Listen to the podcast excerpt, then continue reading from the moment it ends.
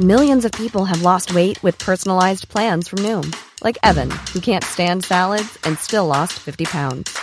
Salads, generally, for most people, are the easy button, right? For me, that wasn't an option. I never really was a salad guy. That's just not who I am. But Noom worked for me. Get your personalized plan today at Noom.com. Real Noom user compensated to provide their story. In four weeks, the typical Noom user can expect to lose one to two pounds per week. Individual results may vary. A lot can happen in three years, like a chatbot may be your new best friend. But what won't change? Needing health insurance. United Healthcare Tri Term Medical Plans, underwritten by Golden Rule Insurance Company, offer flexible, budget friendly coverage that lasts nearly three years in some states. Learn more at uh1.com.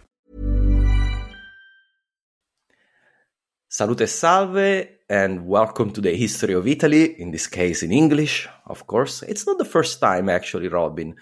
Um, I have uh, the great privilege to have one of the um, podcaster that has been, for me, the biggest inspiration in starting podcasting and also in the way he does uh, history podcasting.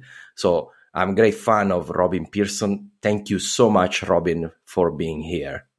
Thank you for having me. Uh, it's it's it's really a pleasure. I would like to say, um, as many others, I started with um, uh, with the history of Rome, and then I went straight uh, through to the history of Byzantium. And for me, it's really the podcast that made me choose to um, to start podcasting, and the way you do the research, the way uh, you are very careful of what you say and how you say it, but at the same time making the history compelling. This is for me like a, a polar star, and I and and I really appreciate for uh, you for all the work that you have done in the past few years, and I can't wait to uh, know more about the Fourth Crusade when you get there, and uh, and all the last centuries of Byzantium. And then I know you have a plan to go back, right? That's that's certainly the the leading idea to go back to the earlier empire. To the early empire and then do uh, the century by century analysis. You know, I also do a century by century. You know, I, I, I follow your format. I would like to say that. nice. So, um, Robin, just to introduce you to my listeners, not all of them may be um, familiar with your work. Uh, can you tell us how you got into podcasting uh, and maybe also what was the single most rewarding thing that so far uh, that happened to you because of podcasting?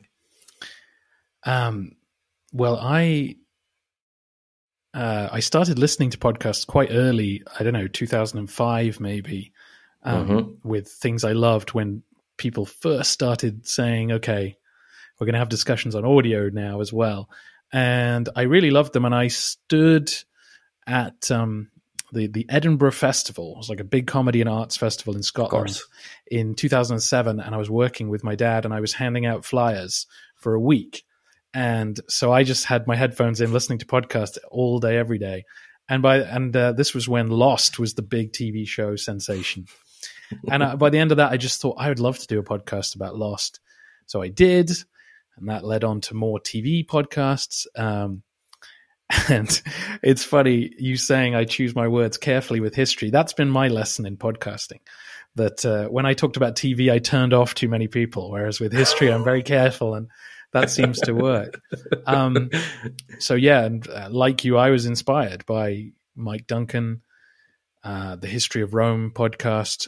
You know, I'd always been interested in the Romans, but by the time you read a book about the length of the empire, you get to the end and you can't remember what was happening 200 years before because there's so much to take in.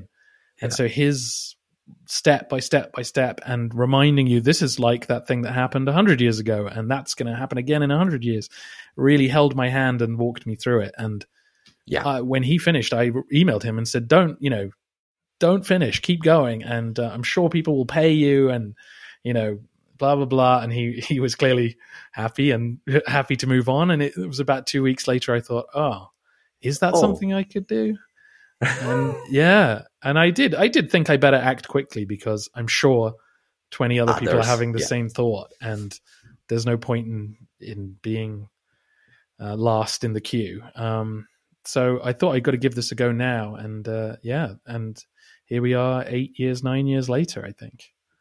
Yeah, yeah, uh, right. eight nine years, right? It's it's a, it's a lot of work.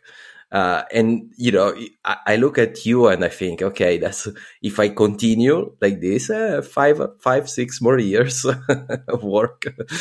but it's uh, it's fantastic. And of course, the reason why I invited you, be, besides having a, a chat with a hero of mine, is that the history of Byzantium and Italy intersects uh, so much and so often that I thought it would be would be useful to talk about it. So um, maybe the, the, the first thing is uh, how important do you think was the relationship between Italy and Byzantium?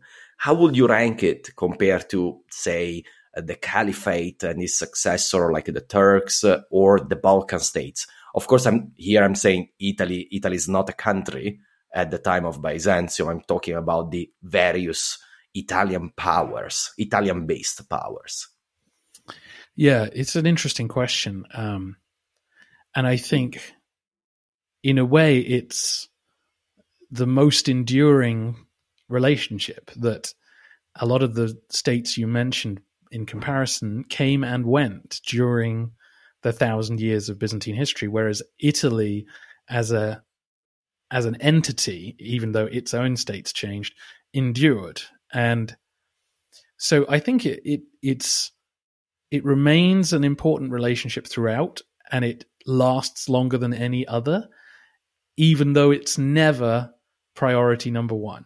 Yeah. Um, so I'm sure your listeners have some idea, but I think you can probably break that relationship down into three periods. So the first period you're covering now in great detail, where not only I think does Constantinople think Italy should still be part and is part of the Roman world, and therefore either we should, you know, get them back uh, through diplomacy, or th- eventually, you know, Justinian goes military, and then once the caliphate rises in the um, seventh century, th- the idea of forcing Italy back into the empire is is off the table. And yeah. um, I, during that period, Italy is still part of the empire, the the southern Apulia and Calabria and, and Sicily for a time. So it's still important, and it's still part of the whole political ideological um, consideration that Byzantium makes, but obviously is a much lower priority than dealing with the caliphate or the Bulgarians. And then the third era, I would say Italy becomes at times the most important, if not just just behind the Turks in terms of consideration. And I'm sure we'll talk about that period in in more detail as we go on. But obviously, the the Normans yeah. and the Venetians become increasingly important as both a friend and a foe. And you know, I think it's telling that in 1453 it is Italians who are fighting alongside the Byzantines yeah. to save the city, and nobody else is there. And so it that enduring relationship, it ne- you know, it never really ends, even if it's never the the primary relationship yeah. of Constantine. Yeah, it's always there. You always have either a relationship with directly with Italy as a master of some territories, then uh, as a trading partners and even you know diplomatic partners with Venice for a long time, and then there is this the, the last centuries. It, it's very interesting because the relationship almost re- becomes um, changes the nature uh, for the last couple of centuries, where where the the Italian cities behave in a different way than what was going on a few centuries before. But let's not do any spoilers about that, right? um, so, of course, uh, Italy was not uh, unified in the Middle Ages. We already s- said so, or indeed until 1861. So it's it's it's a long history of disunion.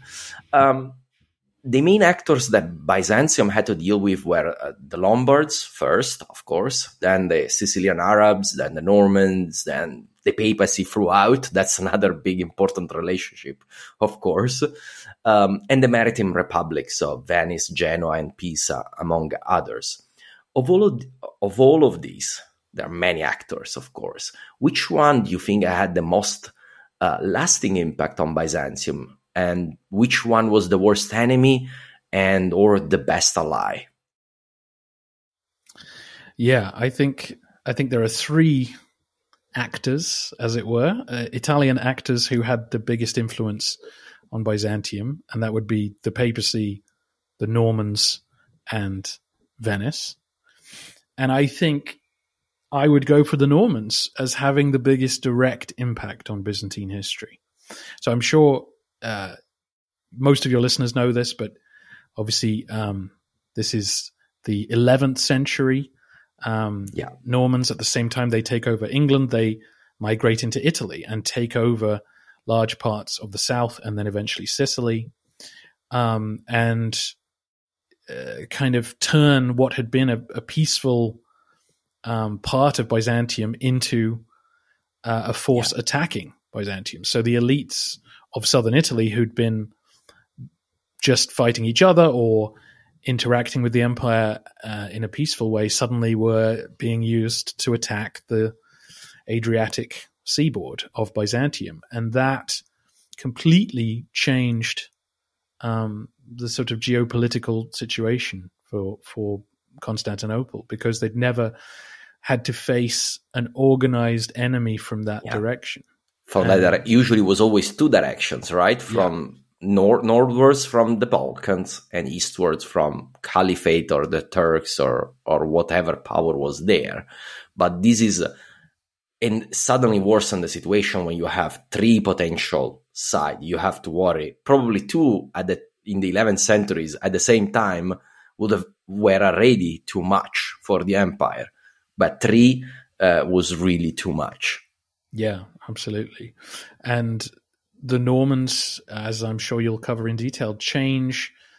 They help change the dynamic with the papacy because the pa- the popes yes. need Norman support at times. So the popes begin to say, "Oh well, maybe we can support the Normans in attacking fellow Christians because we need to keep them peaceful on our southern border."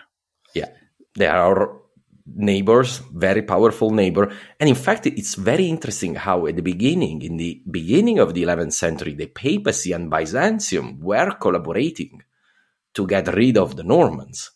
It's when the papacy realizes that it's not going to cut it and that they have to live with the Normans that then things get really difficult with Byzantium because then it's not anymore the papacy and Byzantium allying against the Normans, it's the Normans and the papacy against Byzantium definitely. And I think the Normans are the first mercenary troops who see that you could peel bits of Byzantium off and break them down. And nobody, no uh, Western European mercenaries had ever done anything like that before. Yeah. And I think that's possibly, you know, obviously eventually someone would have done it as Byzantium grew weaker, but I'm not sure other European countries would have thought like that at the time. No. I think it, the Normans had a particular culture of acquisition and aggression. Yes. So I think they are the worst enemy as well as the the most impactful Italian actor. Um, which is interesting because obviously they are to some extent outsiders. Um, yeah. In a way, it, Byzantines and Italians got on pretty well for long periods. Um, it's interesting you didn't yeah. say Venice. Obviously, that's mm. that's the follow- necessary follow up. Sorry, Robin, because yeah. of course we all know what happens in 1204. Uh, it's not only Venice, obviously, but Venice does play a huge role in in and everybody. I think everybody knows this story. We're talking about the Fourth Crusade and the very first sack of Constantinople. So, but you didn't mention Venice as the worst enemy in that sense. I no. think I know why, but I want you to say. well, um, I think it's it's just mainly because of the. I think the Normans lead the way. I think the Normans change the culture, and of course, Venice is brought in by Byzantium to fight against the Normans. So it, it's ironic, as as you're suggesting, that the Venetians are in a way the best allies. They're they're best allies long before 1204, and they they remain good allies afterward to some extent. Yeah. But of course, we can't overlook the fact that it is the Venetian ships that bring the Fourth Crusaders to sack Constantinople. So I mean, I you know, there it is ironic saying they're the best Italian ally, but they're certainly the ones who did the most direct uh, good for Byzantium. But what were you thinking there? Yeah, no, no, but I agree with you in the sense that if you look at the flowing of history without the Normans, it's hard to think another um, European power uh, really turning aggressive on the empire. Um, Western powers just didn't think about the empire as a prey for centuries and centuries and centuries, and even when it grew weaker. So it's uh, I I agree with you, uh, but I I can see how on the surface because there is a lot of animosity also against the Venetians for what they did at the Fourth Crusade. Uh, you know, quite justified, but it's true that that relationship uh, that period of time, it was usually very important and very beneficial to Byzantium for a very long time. I mean, the Venetians, uh, you know, I read a, a, history book from from a Venetian historian, and he's saying it's it's it's incorrect to say that Venice uh, was dominated by Byzantium uh, during the first centuries. It was a Byzantine city, so uh, in in that sense, and the birth of Venice is Byzantium, and it, it remained interconnected with Byzantium until the 11th century in some shape and form. Of course, there's no in medieval history. There's no such thing as clear cut independence or clear cut. Uh, it, it's always a ranking of powers, right? Uh, so, the, uh, so Venice was sort of a vassal state for a while. Then it became kind of uh, allied, but of course an equal ally. And then it becomes an equal ally, let's say the equal alliance in the 11th century because of the threat of the Normans, which was a big threat for both.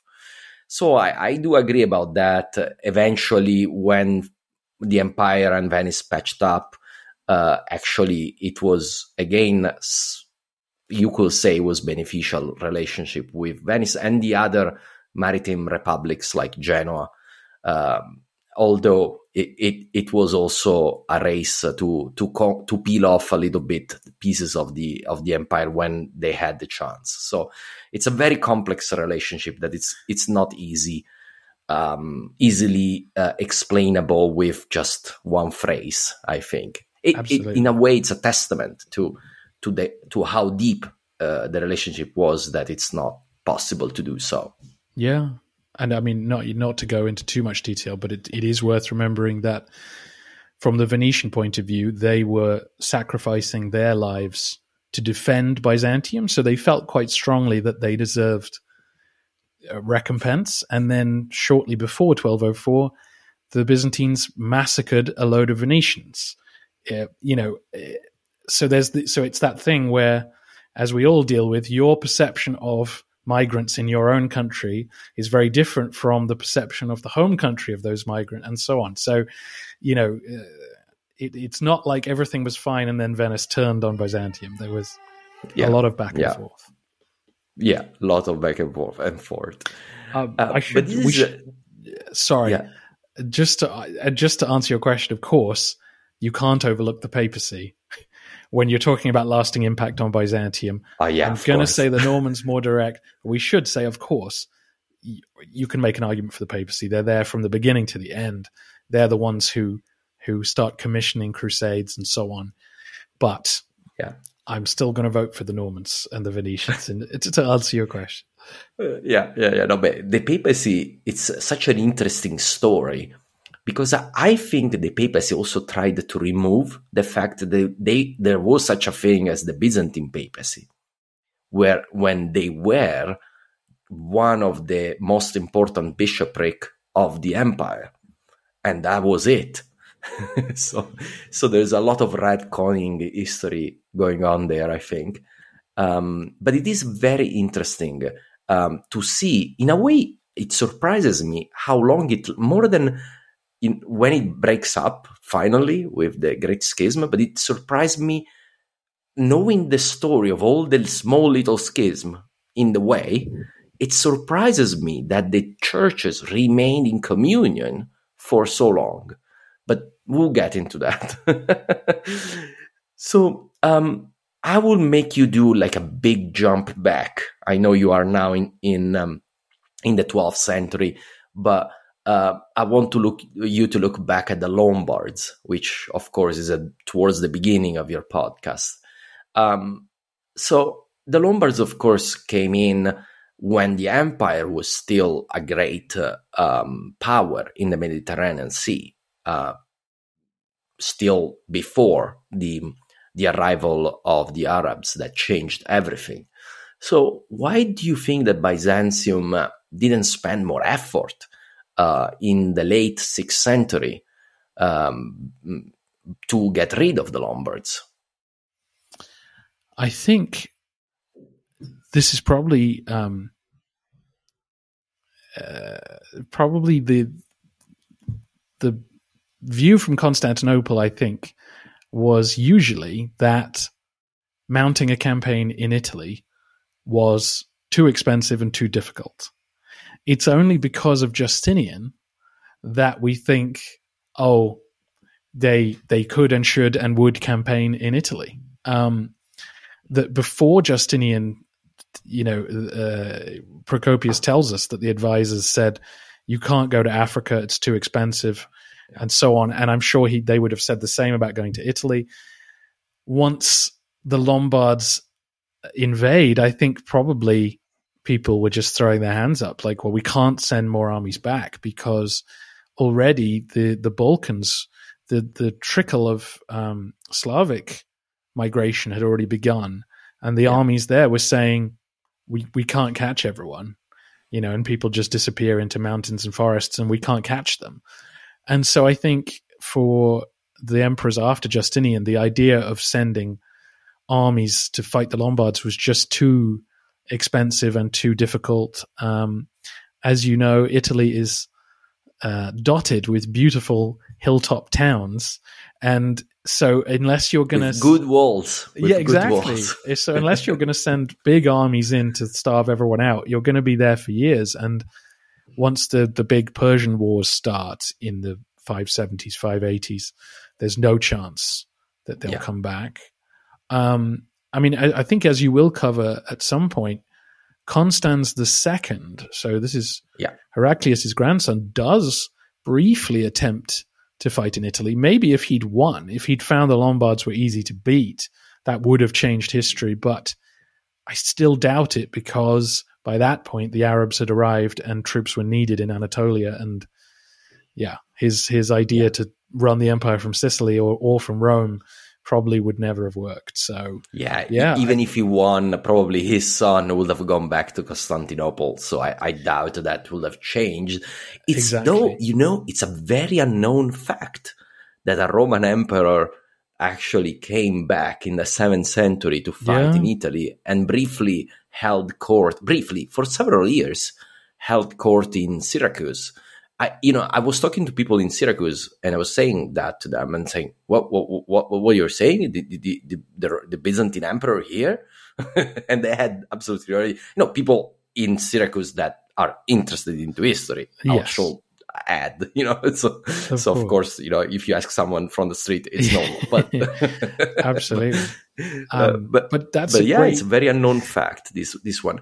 It's interesting at the time of Maurice, yeah. I think that's when maybe if Maurice had a few more years, yeah, because he had solved the problem in the east and he was solving the problem in the Balkans.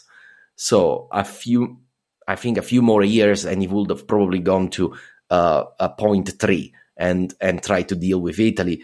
The the fact is, um, the interesting part maybe is also that the Byzantine anyway kept enough troops to hold on on what they had and not give it to the Lombards as much as possible. It's a very slow burn uh, process that Lombard advance because you know because of what you said. You know, lots of hilltops towns to conquer. Uh, but but they did keep so they didn't withdraw troops even in very dire situations. Maybe they would have not gone, I guess. Uh, but but but still they kept all that effort to maintain it.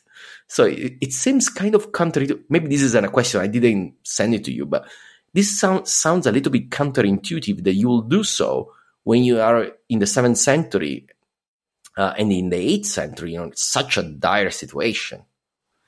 I mean i imagine after a generation or so you're just recruiting locally yeah, and, and that's true. Your taxes are just paying locals to defend your cities rather than troops you could be using somewhere else. Um, at least the majority of them. Um, it's it's a really interesting one. I mean, I think the answer it really is that Justinian is the exception here, and that's why yeah. it, if if other emperors had come through, there may ne- have been no reconquest in Africa or Italy, and it would have been all done through diplomacy. And I the question that never, like I think, is always hanging out there is if, say, the Lombards had never come in, can Italy be run as a peaceful province from a distance, or do you just get an emperor in Italy going, well, we'll just be independent then? Yeah. And that, that's always a problem for Byzantium. They never really are able to run huge areas as their predecessors had done under one ruler. There's always a feeling that, well, if we conquer Syria or Armenia or Italy, someone there will just set themselves up as, as an alternate emperor. We won't be able to run it peacefully. And I suspect that's what would have happened. Of course, Belisarius, you know, the Goths said to Belisarius, yeah, why don't you just they become offered emperor? him, right? Yeah, yeah, they offered him. So there was a sense there. If you conquer Italy, you might as well just run it for yourself. There, you know. Why do you have to obey to some guy in Constantinople? What yeah. gonna do? Send uh, another huge army yeah. after this one, uh, and and it's very interesting. You know, also Maurice uh, apparently had the thought, or even Tiberius, I think, had the thought to split the empire and have uh, again a Western emperor.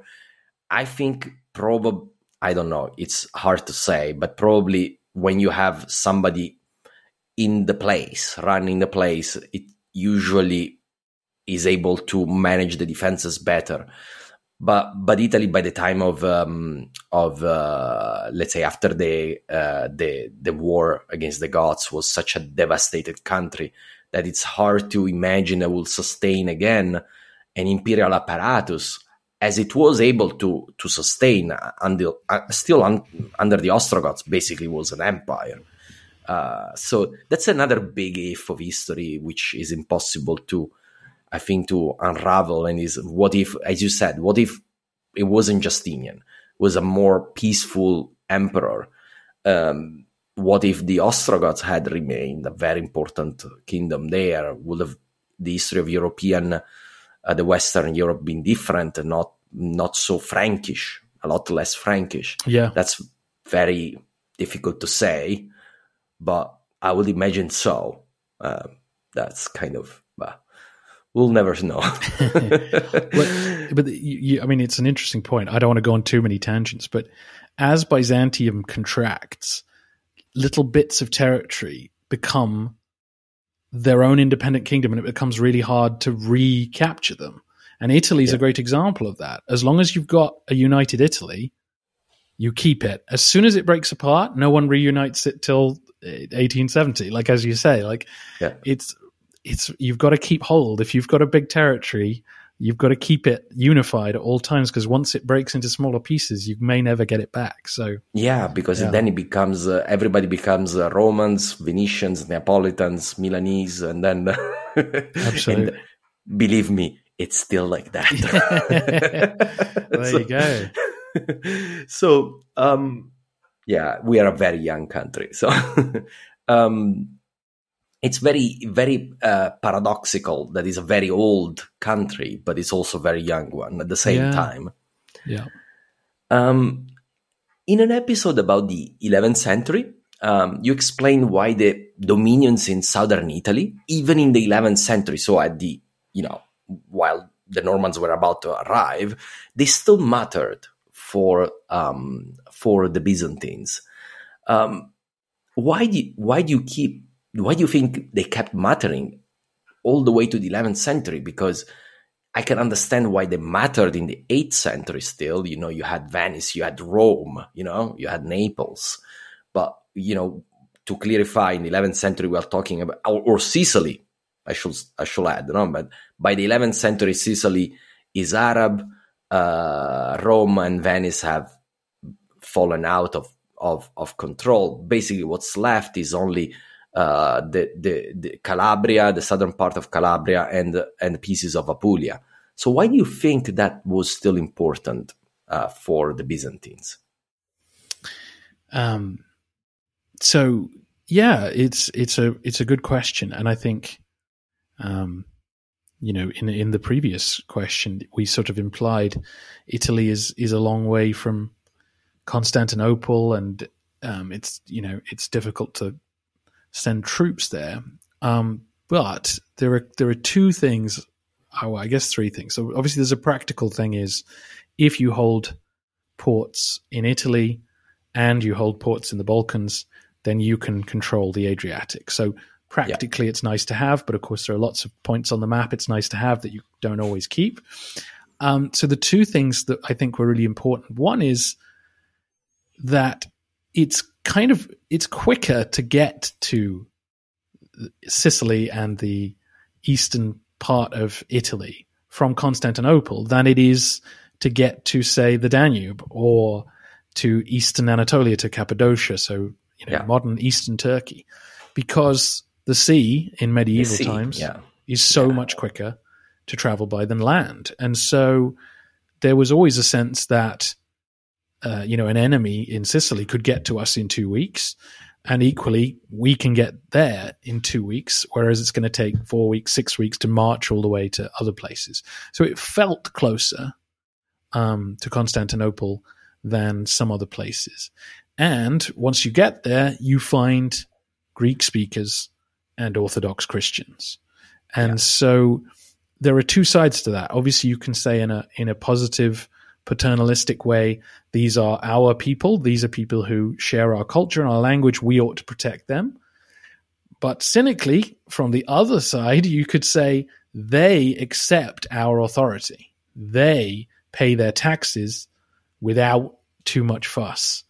Um, they, they might seem physically hundreds of miles away, but they're actually much more easy to rule than the Bulgarians living 50 miles yeah, up the road. next door, literally next door. And um, you know, there are lots of uh, Greek monasteries in Sicily and southern Italy who kept a, a, constant dialogue with monasteries back home. So there was always a sense that southern Italy and Sicily was part of the empire. It had always been Roman. It would it should still be Roman, and the people there still speak our language, both literally and metaphorically. They they look to Constantinople as a leader in in culture and and politically. And you know, Byzantium's a lot of Byzantium's success is based on on tax gathering, on having populations who see Constantinople as their natural uh, source of authority. So it's easier to hand over taxes than it is to lead rebellions against them and that is so valuable because you you then have to pay far fewer troops to look after those populations and get the money out of them. And so the cynical side would say, you know, that there are there are people there to tax, so we we need, you know we need them. So yeah, I think it's that combination of strategically, it's a good place to hold, stops people coming from the west.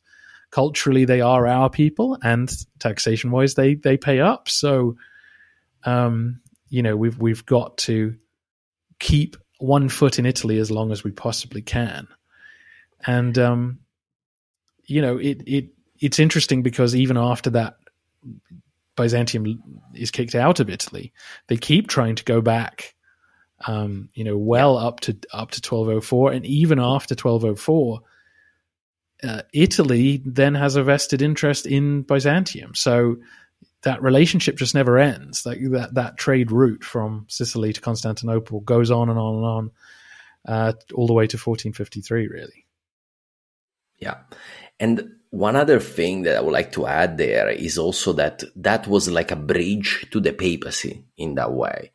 And and maybe that was not obvious to to I, I doubt that, that people in Byzantium, um, the Romans felt that here, meaning of course the Romans from Constantinople.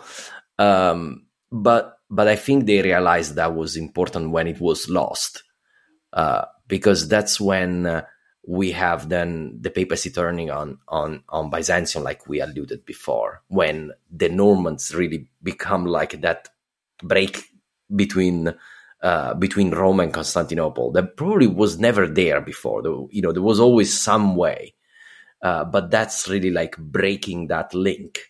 And quite at the same time, we have the break between the two uh, the, the, the, two sides religiously. So I don't know if if it's caused, but but definitely didn't help to patch it up. Uh, the fact that they were separated at certain point.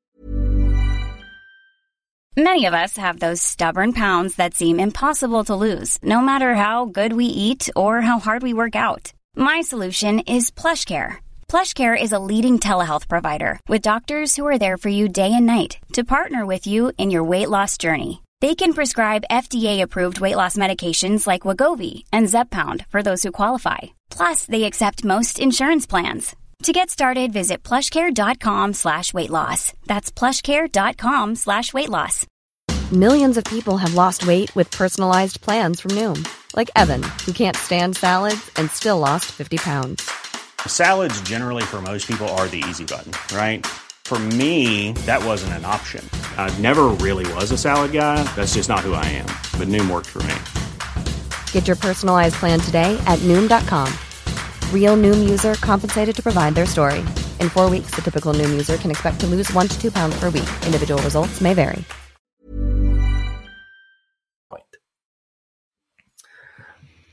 Um, so the relationship with the papacy, and here we we move to the papacy, of course, was very complicated. The the two centuries, you know, between Justinian and the iconoclasm, so the papacy largely, I will say, under the authority of the Roman state.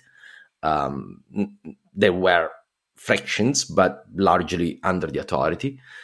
However, from the 8th century, the alliance with the Franks brought the papacy in the sphere of influence of the Carolingians and their new Western Empire. So, why do you think, and this is a, something that really puzzles me, why do you, why the schism didn't happen then? Because that seems also like a big breaking point, you know, when the papacy turned Frank. and, and yet it wasn't. Yeah, I think I think the answer to that is that neither side wanted a schism um, at any point, really, um, because I mean, it depends how you define a schism, but ultimately you're moving towards saying you are you are heretical, and yeah. once you say that, it's quite hard to then uh, row back and say no, no, you're not. We're all on the same page, and so even though the papacy um, moves towards this alliance with Charlemagne and, and his successors, I think they are aware that that can that relationship can also turn sour. That the Franks can become dominant in that relationship and start to dictate religious policy, and so. Yeah, I think that's important.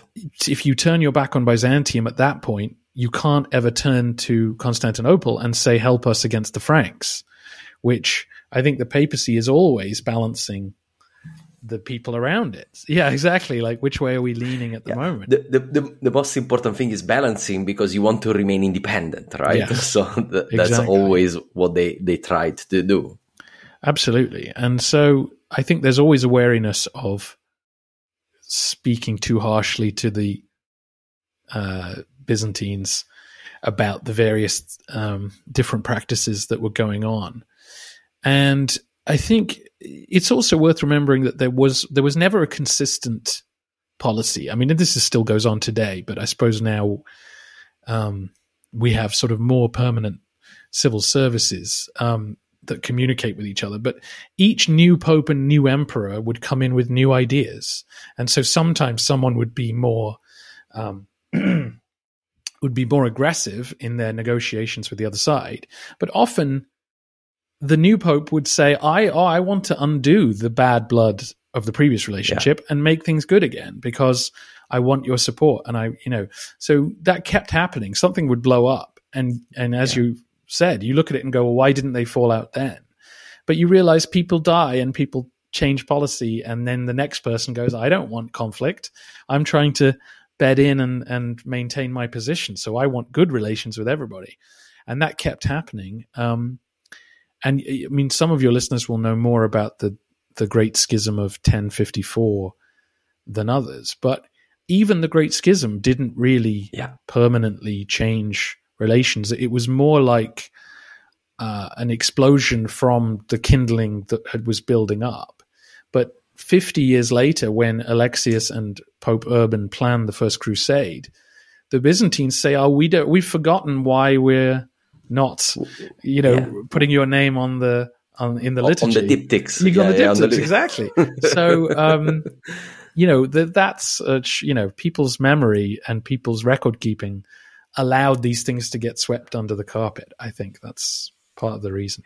The, the, this is a very interesting point that we have to imagine that the medieval world doesn't have the mastery of information that we have, and and things are always complicated to pass on. Uh, so so yeah. that's that's a, that's an interesting point. It's also interesting to see how these ebbs and flows continuously, and you have iconoclasm, then it it's not there anymore. So we are all at peace now. But then there's iconoclasm again and then peace again. So it's, it's a very, very fascinating relationship, I will say. Um, covering it from the point of view of Italian history, I really like to cover all these things because it just seems these, these relationships that, that it's fraught, but, but as you said, neither sides wants a clear cut break for a very, very, very long time. And we can see why, as you alluded, because then it's very hard to put it back. And in fact, it was never put it back. I mean, now we are more accustomed to having a lot of denominations, Christian denominations, but that was not the case in the medieval world. Uh, uh, there really was only one church, and and then there were two. So it's it's I mean, it's I know it's not completely correct. There are the monophysites in the east, but they are under the uh, the caliphate. So it's it's they're a bit in another world for for for the Christian kingdoms. Yeah. Um. Then again, about the papacy is maybe the question is what role it had in in the fall of Byzantium.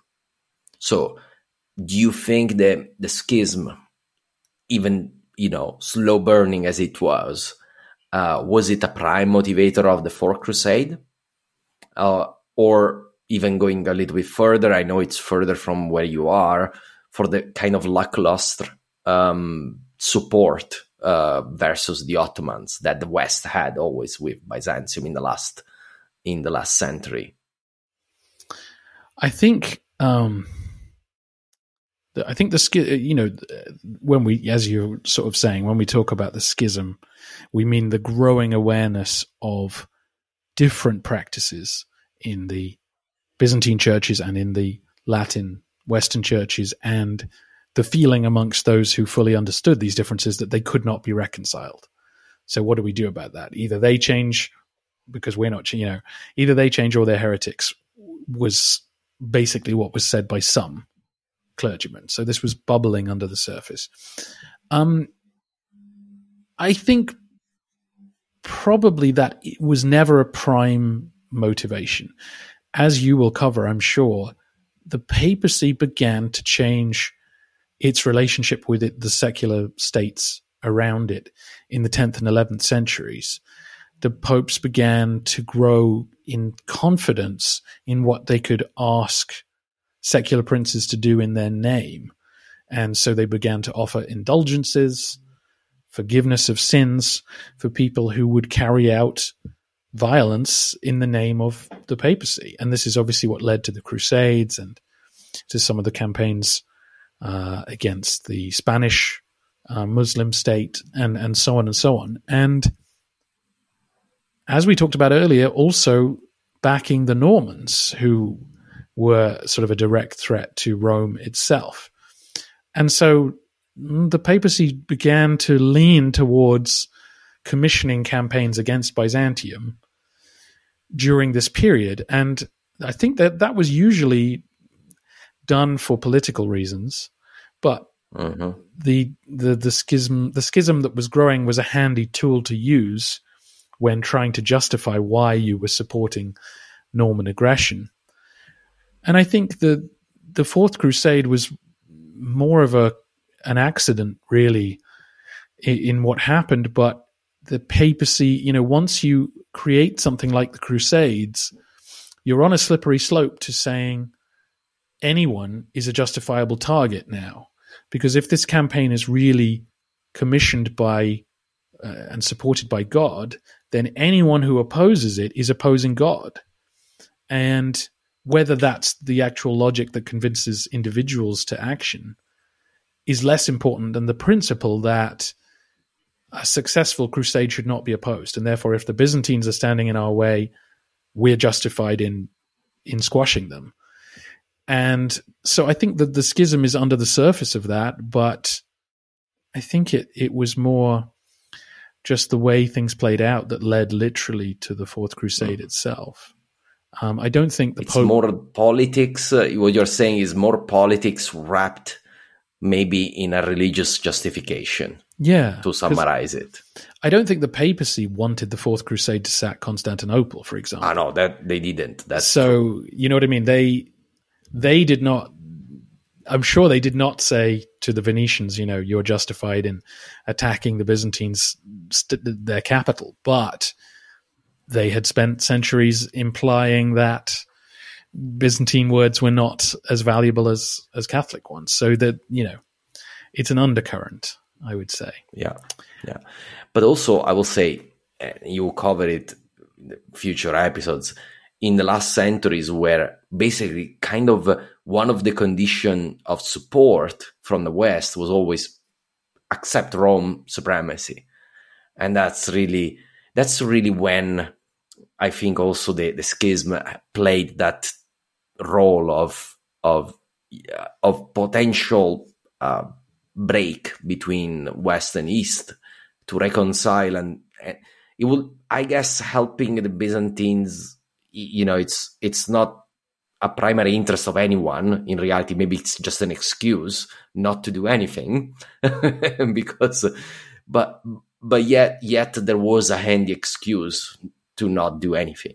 That's that's what I'm trying to say. Yeah. Well, uh, we we move forward to the Ottoman advance, yeah. um, and I think part of the problem there is that crusading had gone out of fashion. The energy had gone out of crusading. If the Ottomans had come sooner, then there might have been an appetite to organize a proper defense of Constantinople on behalf of Christendom. But I think by then that idea uh, was just not possible anymore. And since Byzantium by 1453 was such a weakened state, I don't think there was as much uh, motivation to help defend it. Um, you know, Western Europe was strong by that point and busy fighting each other. Um, you know, Britain yeah. and France are, we're going to war with each other now, not going to crusade. And yeah, I think the Ottomans were not threatening loyal Catholics, so that that's where you come to the schism, I suppose, where it was easier to look the other way and say, well, that's a problem a long way off for other people. Yeah. Um, I'm telling you that because, you know, as an Italian, then Italians learned how valuable that city was mm. until it was there in the following century where you know I, I, tell you something that that that's probably it's not very well known you know, but in, in, italian there is an expression like mamma li turchi it's like saying you know the the worst thing that could happen the turks are coming and and there was a you get the sense in the 16th century so beyond the scope of your podcast that that that was a very real threat in the in the in, you know in the in the 16th and 17th century and and until Byzantium was conquered, that was not the case. Mm. So, and then you know you you get to the way where where then finally the, the, the papacy had to organize a sort of a crusade, which was the one for the Battle of Lepanto in uh, uh, in uh, very important for Mediterranean history. But but you know at that point, all they could do was to stop the tide at best. A few decades earlier, they could have they could have taken actions, but of course, nobody has the uh, the the the the you know a mirror that tells you the future. But it's interesting yeah. to note that then it did become a very important uh, point of, uh, of of foreign relationship for for for the Catholic powers at the time. Yeah. But but they didn't realize it until Byzantium was gone. Yeah. Um. You now, you know, one of my favorite uh, part of your podcast is the First Crusade. I suggest if if you haven't heard anything about Robin's work, just go and listen the episodes about the First Crusades. Preparation, execution, they're just great. Um, but is there okay we know that the first crusade started as you very clearly explained and maybe you can go through quickly that train of thought started really as a, as a mission to help byzantium uh, then sold to conquer jerusalem but probably nobody believed that they would ever get there. But but um but then it ended up uh, alienating no, putting another alienation between East and West, very important. Um, is there a parallel world, in your opinion, where it could have happened differently, could have gone in a way that it strengthened Byzantium without alienating um, the West?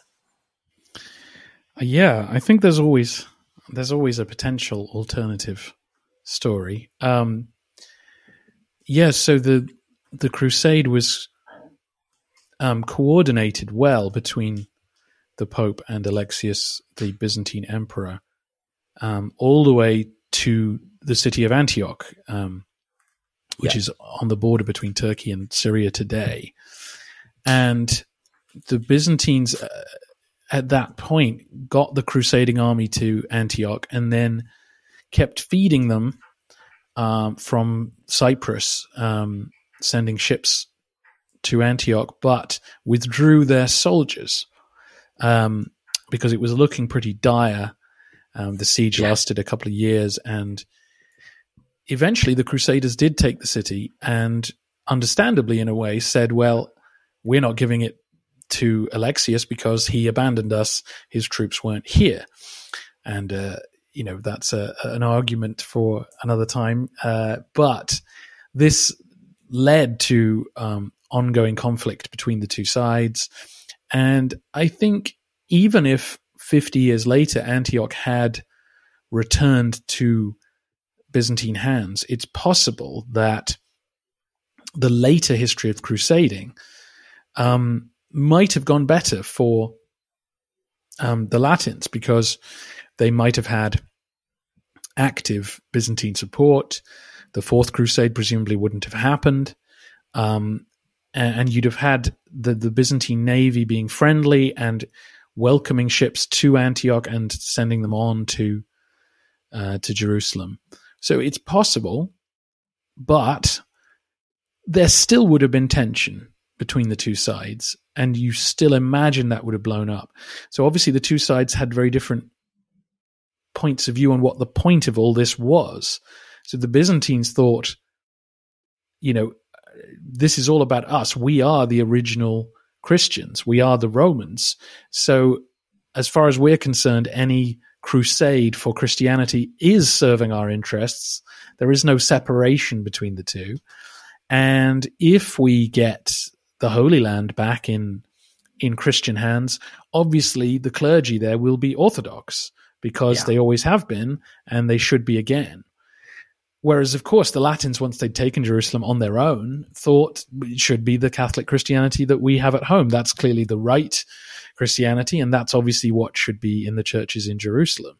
So it's the two sides always looked at each other with mutual suspicion. And the more you believe what you're doing is holy, the harder it is to compromise with someone who's not cooperating. And so, yeah, it's it's hard to see how the crusading era could have happened without the two sides falling out, but that doesn't mean it would have led to the sack of Constantinople. I think that could have been avoided, and and uh, yeah, things could have been very different. Paradoxically, it makes me think that the best thing would have been a failure of the First Crusade, and and then they would have had no reason to fight over Antioch or Jerusalem or who's the bishop where. Yeah, uh, which was a very very. I mean, I think if you roll the dice. Uh, 100 times, I think 90 times or 95, you end up with the first crusade failing. So it's a very unusual thing that it did succeed. You are the only crusade ever to, to absolutely. So. Absolutely no, you're completely correct, and um, that's a very interesting what if. And w- what would the papacy, if the papacy had continued to push Christian armies, but but abandoned Jerusalem, would they have sent them to Spain or? to the Baltics as as eventually happened. As they did. Eventually yeah, they so, did it's a very interesting question. What would have happened if the First Crusade had failed? So the, we talked a lot about the Normans, and obviously, one thing interesting is that in the 11th century, they really seem to be to have the two strongest uh, states in Western Europe, uh, England and you know with its possessions on the continent, of course, very organized country in that sense, and but but also Sicily, um, similar in that in in that sense of unified uh, country. So, um, why do you think they did indeed fail against uh, Alexios Komnenos, uh, Alessio Comneno for the Italians, um, in uh, in in what was really their objective? Because they did try several times, uh, uh, quite unambiguously, to conquer Jeru- not Jerusalem but Constantinople. Um, you know, and we know that a few years later, uh, others succeeded. So why do you think they did fail? Hmm. Yeah, the Normans always seem to be trying to acquire the next target, and so for them, if they could capture the the Balkan ports of Byzantium, they would then control the Adriatic, and then they've got options and so they never really they never really got to Constantinople, but it was always assumed that that would be where you'd go if your Balkan Empire succeeded in being created. Um, so I think, as good as the Normans were, they were always um, trying to find an advantage. The Normans have, I don't know enough about business, but I always think the Normans really lend themselves to some kind of aggressive yeah. market capitalization firm today you know yeah. trying to find a, a big weak company and take it over or you know break it up or something and so they you know were taking uh, italian troops over to the balkans and i think hoping that byzantium would would crack that you know maybe the the byzantines would fall into civil war and they would be able to pick up easy conquests instead Alexius, despite losing several battles, stayed in charge. And so what happened is the the the Norman troops were unable to, you know, multiply. They kept dwindling while Byzantium could go back home, raise a fresh army, come back, fight again. And it, it, there weren't more people in Italy signing up to go to conquer the Balkans, whereas uh, the Romans could bring people over from Anatolia and from the islands and and recruit more people in the Balkans. So eventually, the, the Byzantines just had more resources, and um, yeah, I think as long as the Byzantines were united, the Normans were going to struggle because taking Constantinople was always virtually impossible unless you had a navy. Um, famously, you know, the triple land walls are almost impossible to climb. But the the the uh, sea walls the sea are walls just are a single wall, Yeah, yeah just so a single wall and much less impressive. So the key for Byzantium was always to maintain that balance of power where they were the biggest dog in uh, navy wise uh, in the Aegean, which is a good transition to the next question because the point is at a certain point the Byzantine thought, eh, we don't need such a strong navy after all. And, and this seems to be let's say peculiar because it was so important it was their second and third wall on the sea right you had three walls towards the land but your second and third is your navy so how that happened and why they didn't try to rebalance the power uh, versus the, the, western powers uh, before the fourth crusade i think with the fourth crusade specifically the the government had collapsed, and so the money and the you know organization wasn't there. Um, you know, 30, 40 years before, under Manuel Komnenos, the navy yeah. would have been adequate to defend Constantinople, if not further out. But to expand your question, I think why is the navy not a bigger deal in Byzantium? Why does yeah. tiny Venice um, or tiny um, Amalfi or you know wherever have uh, bigger navies than Byzantium seems to have at times. Um, and I, I think this goes back to Roman culture. I think this is Italy's yeah. fault um, because I think it goes all the way back to the Republic, um, yeah. which is the Romans don't value sailors. Um, yeah. You go through all the Roman histories and then the Byzantine histories.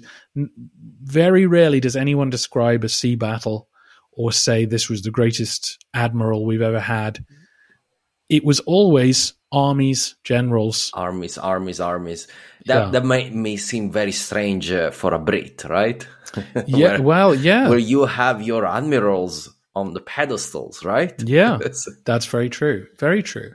Um, and so it's sort of a cultural snobbery because the the Roman Empire was built on the Mediterranean, as we talked about earlier you can get from Egypt to Italy in a few weeks, and therefore the the empire is possible.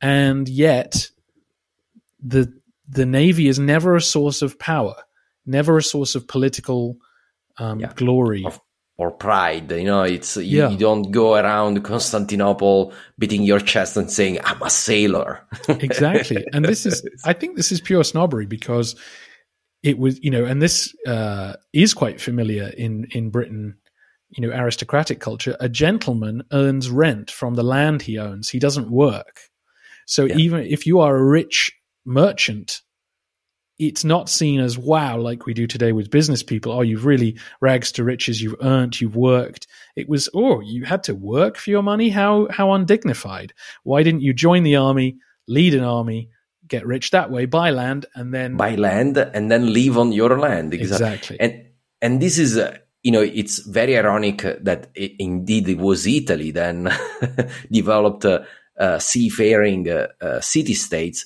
But again, that boils down a lot on being very small with without a real land uh, to fall back on. So you know, if you if you know if you've been to Venice, I imagine you know how it is. And they didn't control for most of their history. They only controlled the marshes around Venice. They didn't even they didn't go inland uh, very much. Eventually, they did, but but for many centuries they didn't. And if you go to Genoa, um, you know you have mountains r- right behind the city. There's nothing uh, there's no land in that sense. I mean, there is land, but it's all completely mountainous in you know you know Cinque Terre style.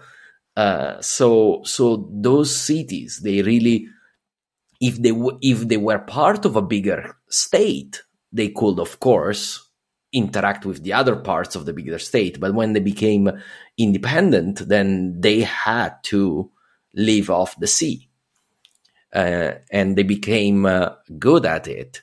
Uh, also, they imagine they had to clear uh, uh, the the Western Mediterranean Sea from Saracens that were dominant in in the High Middle Ages. So they had also to get good at sea battle.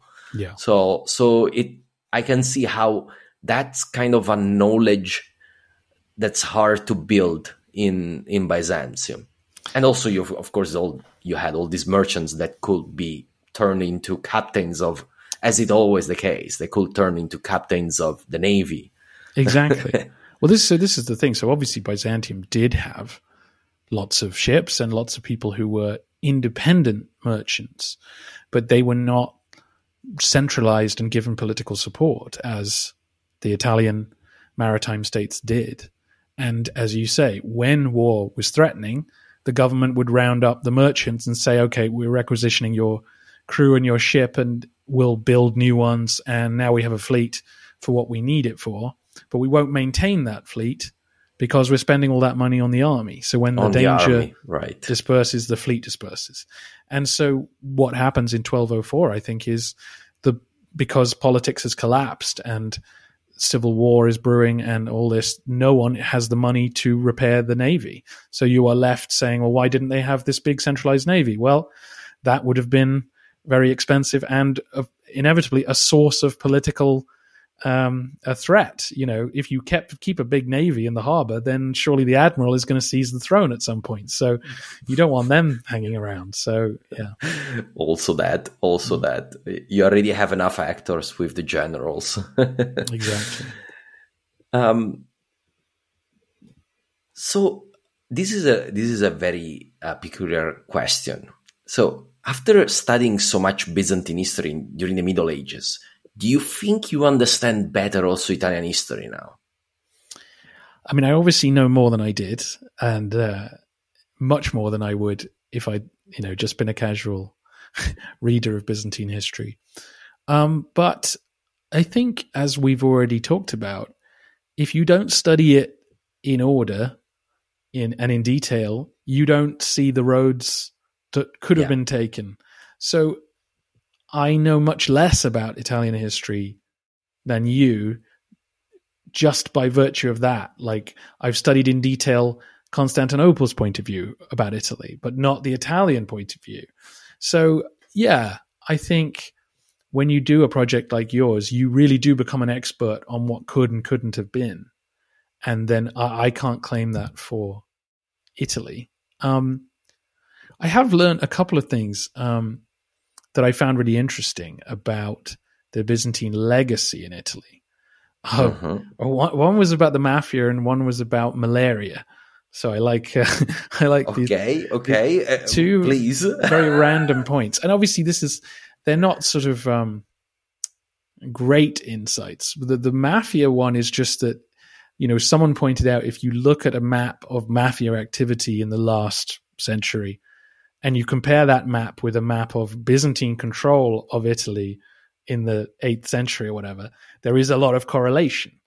And that's not a big surprise, I imagine, to Italians who know the history, obviously, of the South and the North Yeah. being very divided and so on.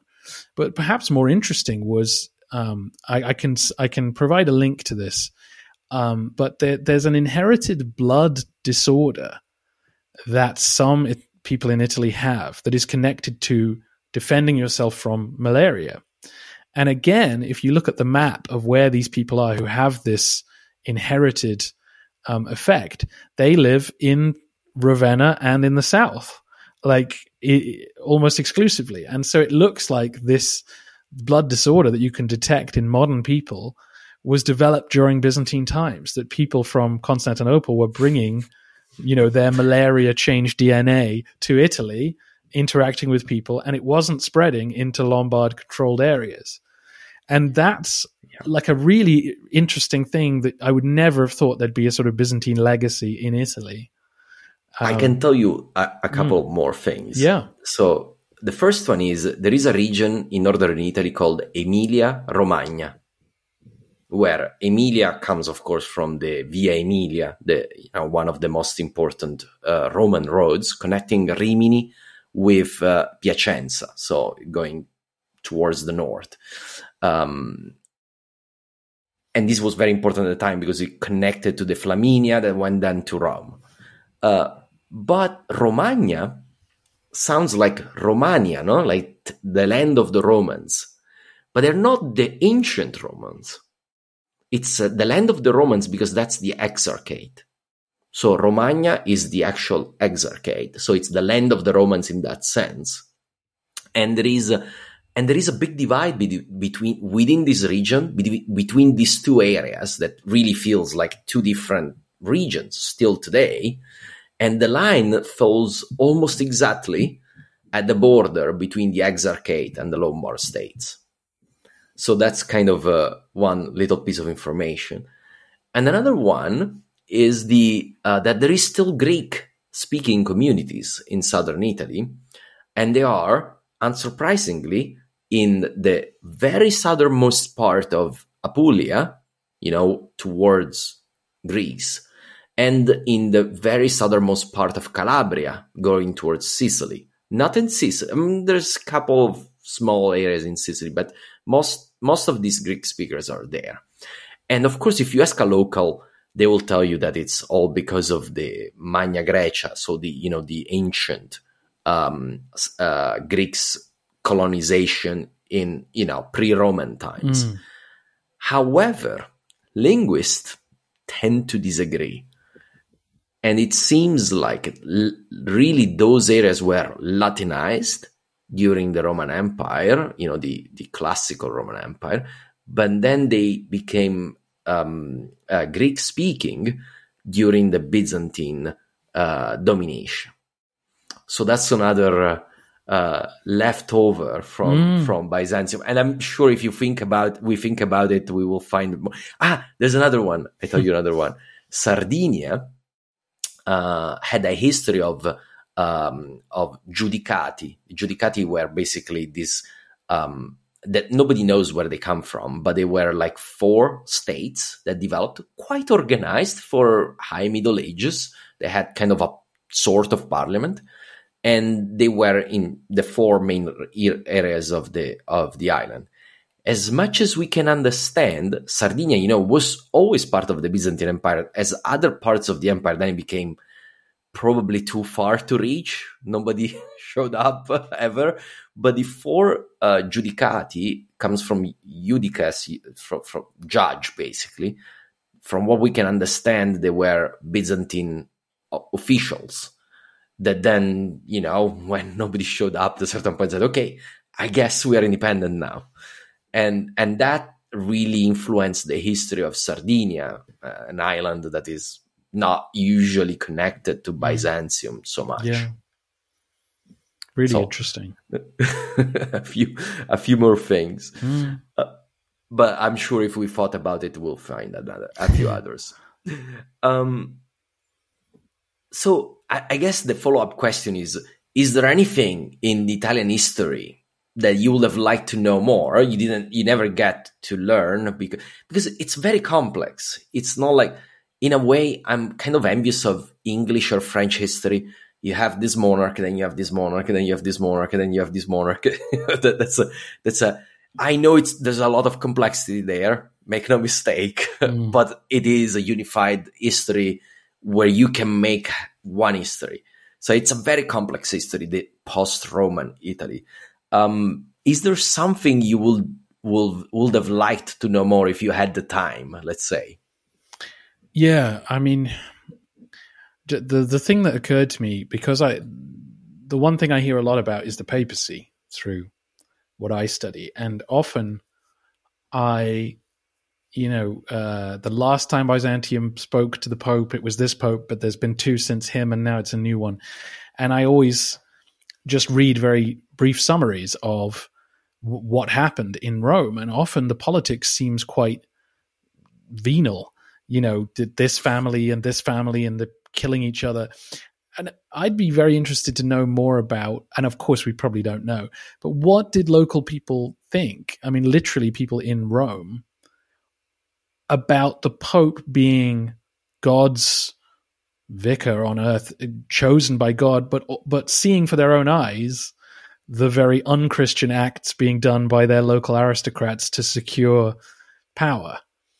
And yeah, I just given men did go and die, you know, on crusade for ideals, it makes me wonder how people kind of on the ground saw the office of the papacy itself. Yeah.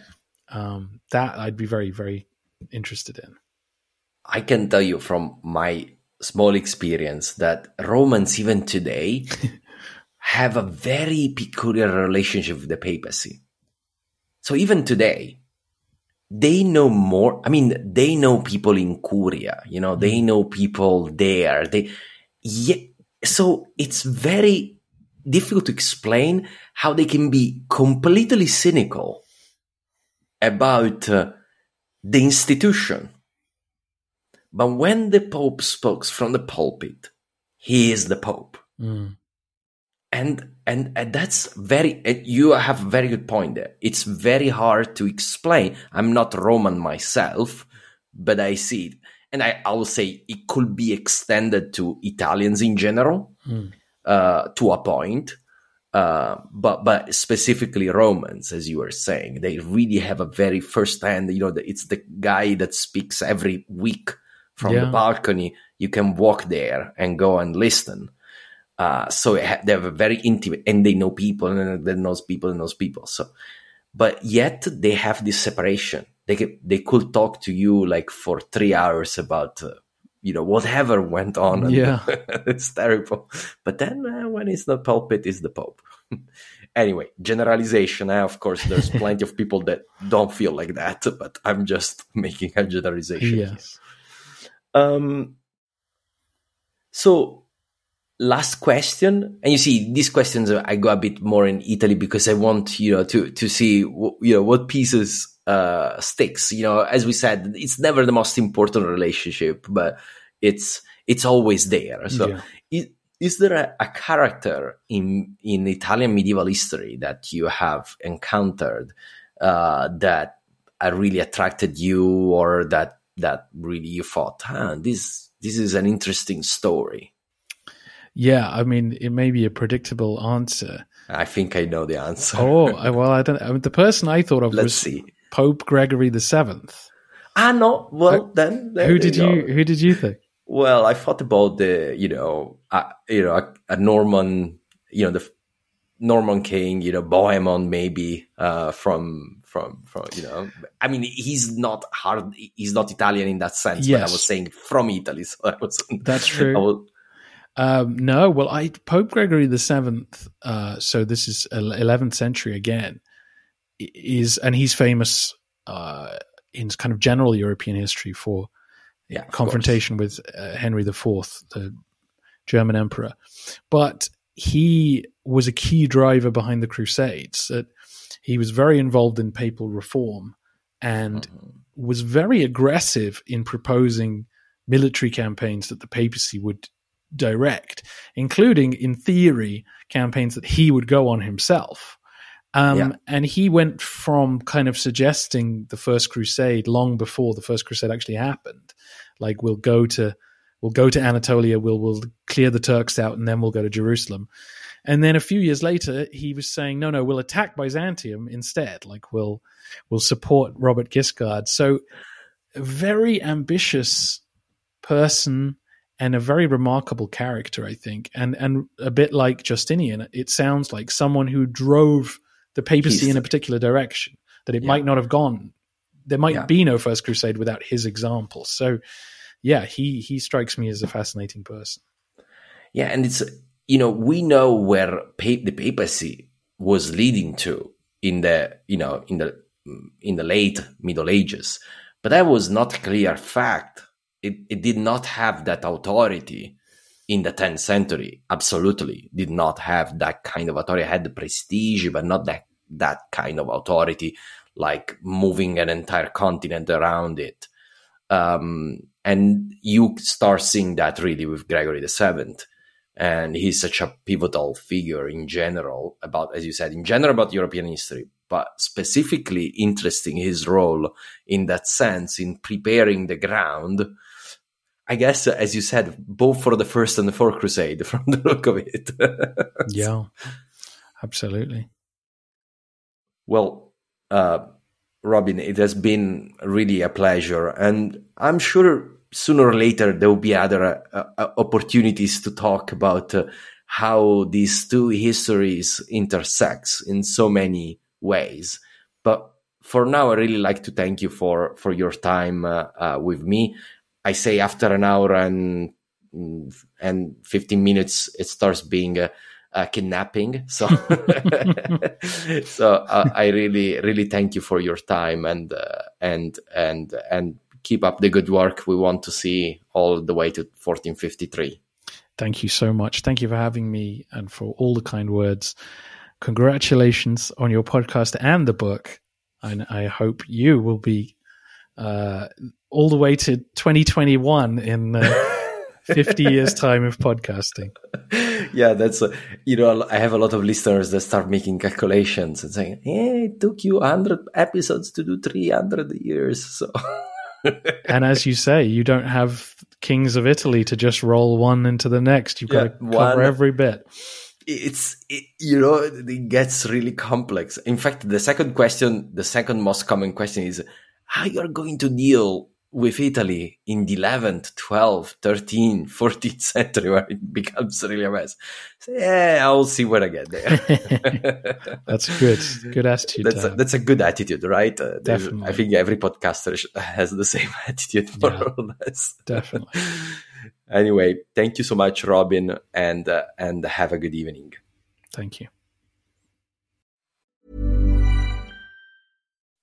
When you make decisions for your company, you look for the no-brainers. If you have a lot of mailing to do, stamps.com is the ultimate no-brainer. Use the stamps.com mobile app to mail everything you need to keep your business running with up to 89% off USPS and UPS. Make the same no-brainer decision as over 1 million other businesses with stamps.com. Use code PROGRAM for a special offer. That's stamps.com, code PROGRAM.